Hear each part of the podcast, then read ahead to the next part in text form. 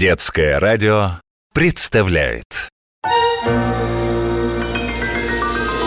Вот ведь удивили!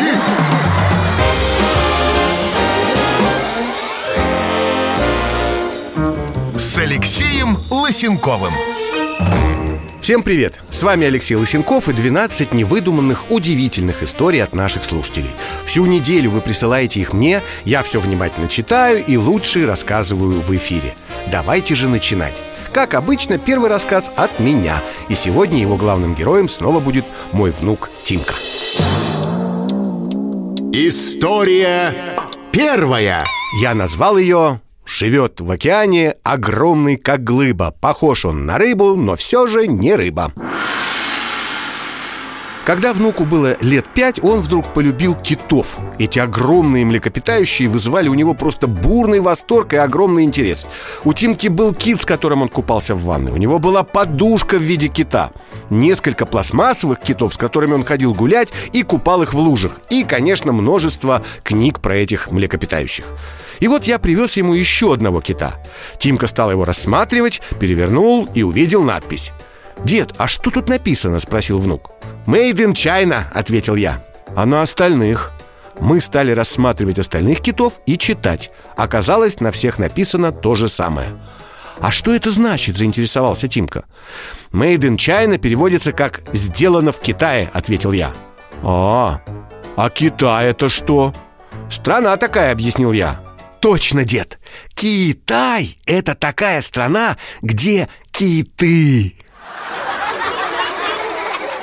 Ну а теперь, друзья, переходим к вашим историям. Но прежде чем начать их рассказывать, хочу поблагодарить всех, кто их присылает. Кстати, напомню, что оставлять ваши рассказы можно либо на страничке нашей программы на сайте детифм.ру, либо можно прислать к нам на WhatsApp, Viber и Telegram детского радио. Номер единый, плюс 7 916 968 0968.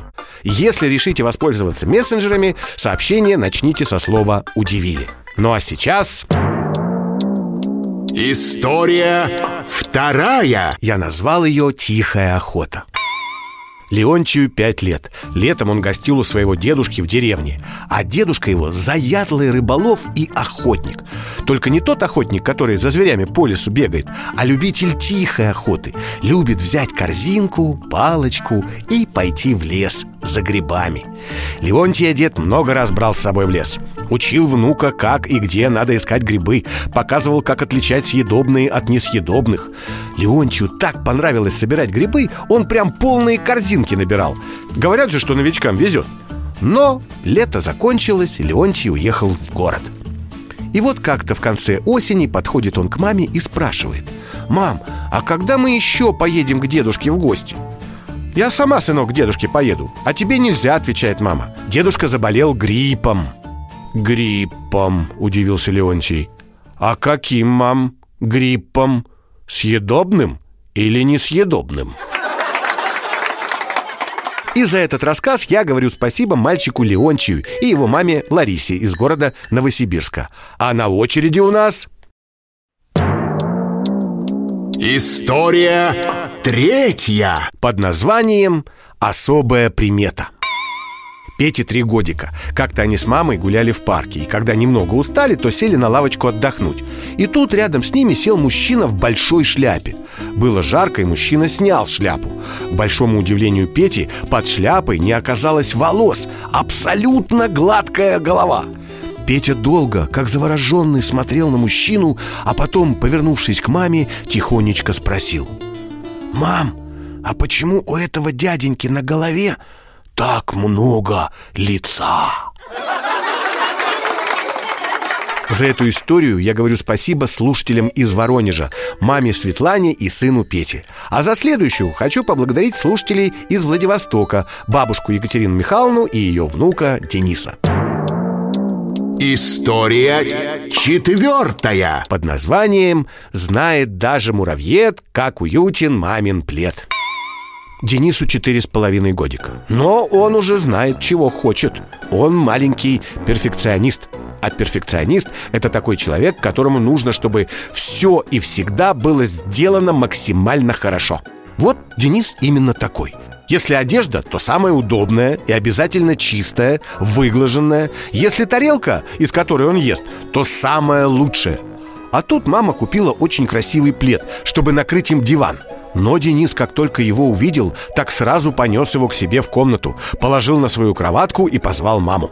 «Мам, можешь подойти ко мне, помочь?» Когда мама пришла, сын ей сказал «Мам, у меня этот плед теперь вместо одеяла будет Я сейчас лягу на свою кроватку, а ты меня за одеяль им Только так за одеяль, чтобы прям очень красиво было» Как вы знаете, героями нашей программы становятся не только наши слушатели, но и известные люди. У нас даже есть рубрика. История пятая. Звезды удивляют. И сегодня ее героем станет представитель известной династии путешественников Оскар Конюхов. Многим из нас кажется, что человека, который много ездит по миру и много видит, трудно чем-то удивить. Но оказывается наоборот. Настоящим путешественником может быть только тот, кто не устает удивляться и получать от этого удовольствие. Ну а теперь послушайте, что рассказал мне этот замечательный путешественник. Оскар, вы в своих путешествиях встречали, наверное, очень много разных удивительных животных. А какое из них поразило вас больше всего? Мы видели вот час, когда ходили на Северный полюс на ледоколе, видели очень близко медведей, прям буквально в 10 метрах от нас, но мы их наблюдали с борта большого ледокола и запустили к ним еще квадрокоптер, uh-huh. который подлетел очень близко, сделал очень хорошие фотографии. А так, конечно, белый медведь это самый большой хищник на планете самый опасный, поэтому, конечно, к нему подходить близко нельзя. Лучше на расстоянии. Вот с борта ледокола это самое надежное и комфортное. Полярный медведь, он не боится людей, не боится ледокола, вообще не боится ни шума, ни треска. Мы-то думали, что он испугается, увидев 180-метровое судно. А он не испугался, наоборот, пошел. Во-первых, запахи с ледокола. У нас же работает камбус, готовится пища на 200 человек. Соответственно, запах, да, почувствовал и пошел к нам. А шум от ледокола его не пугает, потому что медведи живут в Арктике, где постоянно льды сталкиваются друг с другом, идет торошение, треск, шум, поэтому медведя полярного треск и шум не испугает. Друзья, напомню, это был представитель известной династии путешественников Оскар Конюхов и его история «Мишка на севере» или «Не испачкан Мишка мелом, от рождения он белый». Вот ведь удивили! С вами Алексей Лысенков, и я продолжаю знакомить вас с удивительными и забавными историями, о которых мы узнали благодаря вам, нашим слушателям. И вот какую историю нам прислали из Казани бабушка Эльвира Раисовна и внук Таир. История шестая. Заяц серый куда бегал? Таиру 4 годика. Как-то вечером забирает его бабушка из садика. Спрашивает, что они с ребятами делали сегодня, какие занятия были. Таир отвечает. Представляешь, бабуль, у нас сегодня был урок нашего родного языка, татарского. И вот мы изучали, как на нем называются разные части тела, а еще разные животные. «О!» – удивилась и обрадовалась бабушка одновременно «Да ты теперь умеешь по-татарски разговаривать? Ну скажи тогда, как будет заяц?» «Куян!» – не задумываясь, ответил Таир Правильно улыбнулась бабушка А голова как будет? «У кого голова?» «Ну, у того же зайца, например» «Тогда тоже Куян», — уверенно сказал Таир «Ну как это?» «Ну он же весь Куян. Значит, и голова у него тоже Куян.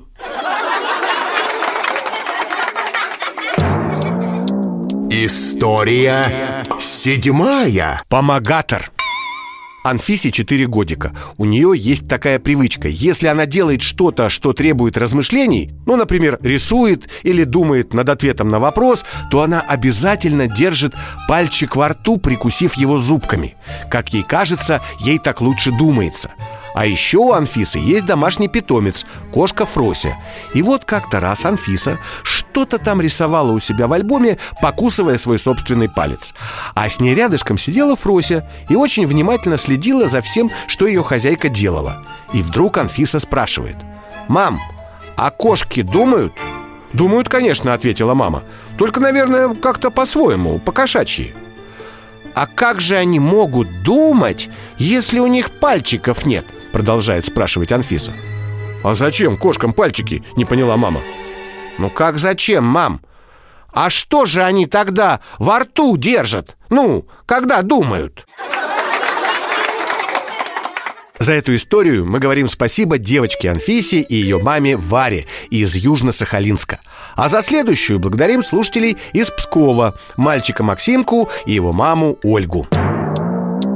История восьмая Стоматолог – лучший друг, это знают все вокруг. Максимке пять лет. У него ни с того ни с сего разболелся зуб. Пришлось срочно идти к зубному врачу, к стоматологу. Доктор осмотрел зуб и сказал «Ну что же, дружок, придется с ним расставаться, будем удалять». Максимка мужественно все перенес и, очень довольный своей смелостью, вернулся с мамой домой. А там его уже ждала бабушка. Она очень волновалась за внука и прямо с порога спросила «Ну, герой, как твой зуб?» «Не знаю», — радостно ответил Максимка. Надо у доктора спросить. Он же его себе оставил Друзья, вы слушаете «Детское радио», с вами Алексей Лысенков и 12 невыдуманных, удивительных историй от наших слушателей в программе Вот ведь удивили А сейчас пришло время истории, главным героем которой стал великий человек. Сегодня мы с вами вспомним Владимира Маяковского. История девятая История из истории Большинство из нас знают Владимира Владимировича как поэта. Уверен, его стихотворение «Что такое хорошо и что такое плохо» все мальчишки и девчонки знают наизусть. Ну, так же, как и стихи про зверей. Этот зверь зовется Лама, Лама-дочь и Лама-мама. Маленький пеликан и пеликан-великан. Это зебра, ну и цаца, полосатее матраца. Но Маяковский – это еще и драматург, и киносценарист, и кинорежиссер, и киноактер, художник и автор рекламных плакатов и слоганов. Любопытно, что портрет Маяковского висел в кабинете Ив Сен-Лорана. Это один из самых известных модельеров в мире. И не только потому, что он любил стихи Владимира Владимировича, но и потому, что считал его, как сейчас принято говорить, иконой стиля, то есть человеком с прекрасным и оригинальным вкусом.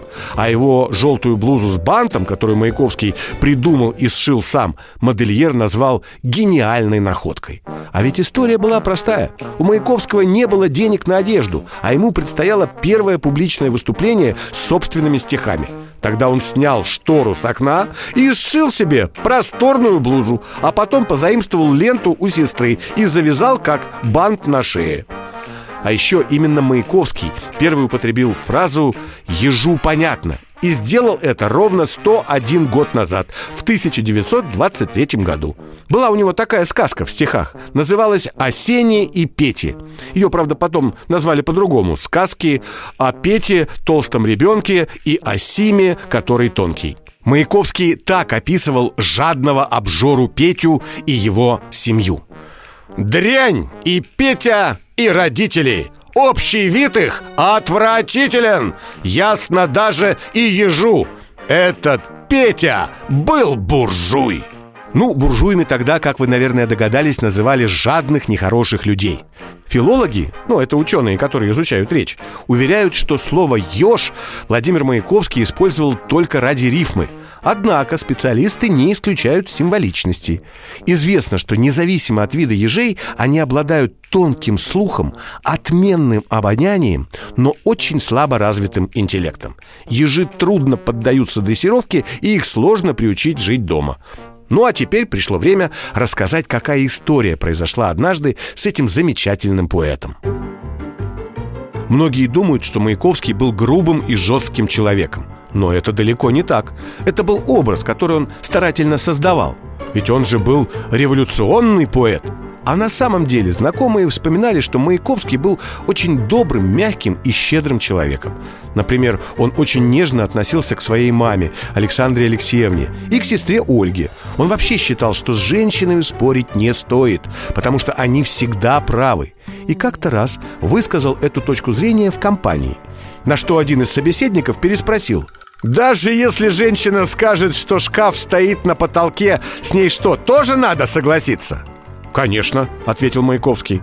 Но ведь шкаф стоит на полу, начал горячиться спорщик. Да, но это с вашей точки зрения, улыбнулся поэт.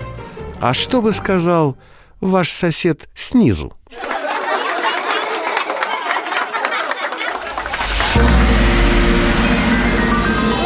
Вот ведь удивили!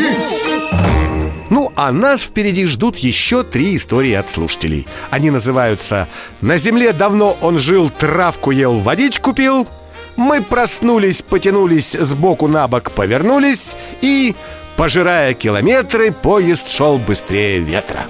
Вам уже не терпится их послушать? Тогда вперед!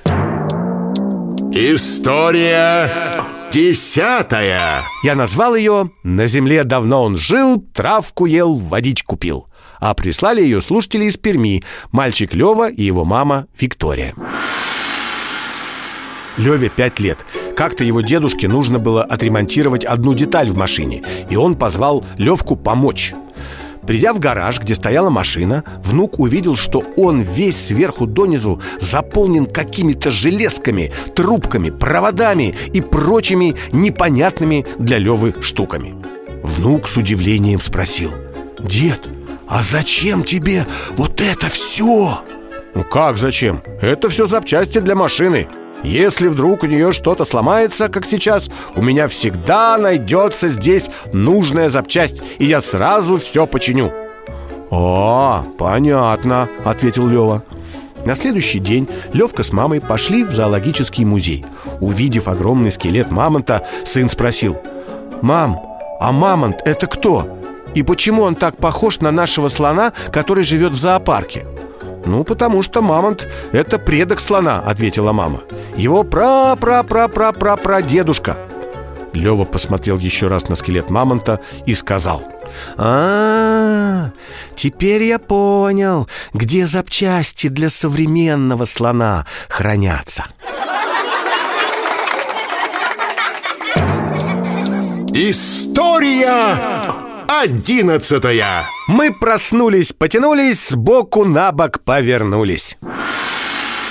Соне 4 годика. Раннее утро. Соне надо вставать в детский садик. Мама пришла ее будить. «Зайчик мой, вставай, надо в садик идти», — ласково говорит она. «Нет, мам, не встану», — отвечает Соня. «Почему?» — удивилась мама. «Потому что я зайчик с пальчик». «Что, такой маленький?» «Нет, Просто зайчику очень спать хочется. За эту историю я говорю спасибо девочке Соне и ее маме Кристине из Комсомольска на Амуре. А у нас осталась одна последняя на сегодня история. И прежде чем вы ее услышите, напомню, что стать героем нашей программы очень просто – Присылайте ваши невыдуманные рассказы о том, что приключилось с вами, вашими друзьями или, может быть, домашними животными. Присылайте к нам на WhatsApp, Viber или Telegram. Номер плюс 7 916 968 0968. Сообщение начните со слова «удивили». Или можете зайти на страничку нашей программы на сайте детифм.ру и оставить историю там. Ну а теперь... Финальная история нашей программы. Ее прислали девочка Рада, ее папа Артем и бабушка Оксана Александровна из Астрахани. История двенадцатая Пожирая километры, поезд шел быстрее ветра Родиону пять лет Как-то его мама принесла с работы билеты в цирк на новое представление там будет много дрессированных животных, представляешь?» Сказала она сыну, зная, как тот любит зверей. «Вот здорово!» — обрадовался Родион. Но не задача в том, что цирк находится в соседнем городке. Ехать туда надо на электричке два часа Так что придется поторопиться И вот настал день представления – Садятся Родион с мамой в электричку, а мама все на часы посматривает. Сын это заметил и спрашивает. «Мам, а зачем ты смотришь на часы? Мы что, опаздываем?» «Да нет, сынок, пока не опаздываем. Просто я волнуюсь, хочется приехать пораньше». Родион немного подумал, потом решительно встал, взял маму за руку и говорит «Пошли!» «Куда?» — не поняла мама. «Пошли вперед», — отвечает Родион. «Если поезд будет ехать, а мы будем по нему еще и идти, то приедем, правильно, быстрее. Ну вот и все на сегодня. С вами был Алексей Лысенков и 12 невыдуманных, удивительных историй в программе Вот ведь удивили! «Встретимся на детском радио». Пока.